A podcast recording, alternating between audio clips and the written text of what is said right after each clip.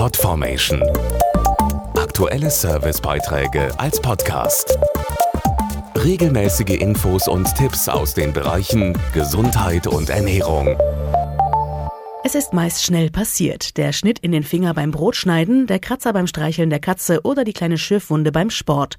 Ein unachtsamer Moment reicht oft aus, um sich eine sogenannte Bagatellverletzung zu holen. So klein die auch sein mögen, sie richtig zu behandeln, ist wichtig. Etwa Spucke allein reicht nicht immer aus und Binsenweisheiten schon gar nicht. Viele Hausmittel sind wirkungslos oder behindern sogar die Wundheilung. So rate ich dringend von Substanzen wie Waschbenzin zur Reinigung oder von Alkohol ab. Diese sind sehr schmerzhaft und trocknen die Wunde aus.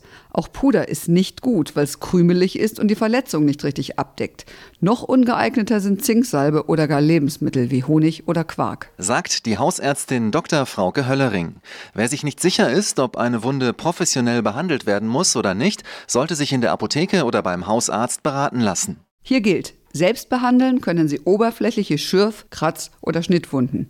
Ist die Wunde größer oder tiefer oder sind möglicherweise schon Fremdkörper eingedrungen, sollten Sie zum Arzt gehen. Das gilt übrigens auch, wenn Ihre Tetanusimpfung älter als zehn Jahre ist. Auch wenn sie sauber aussieht. Jede Wunde kann sich infizieren, weil auf der Oberfläche der Haut, besonders an den Händen, zahlreiche Keime sind. Wichtig ist, den natürlichen Wundheilungsprozess des Körpers bestmöglich zu unterstützen.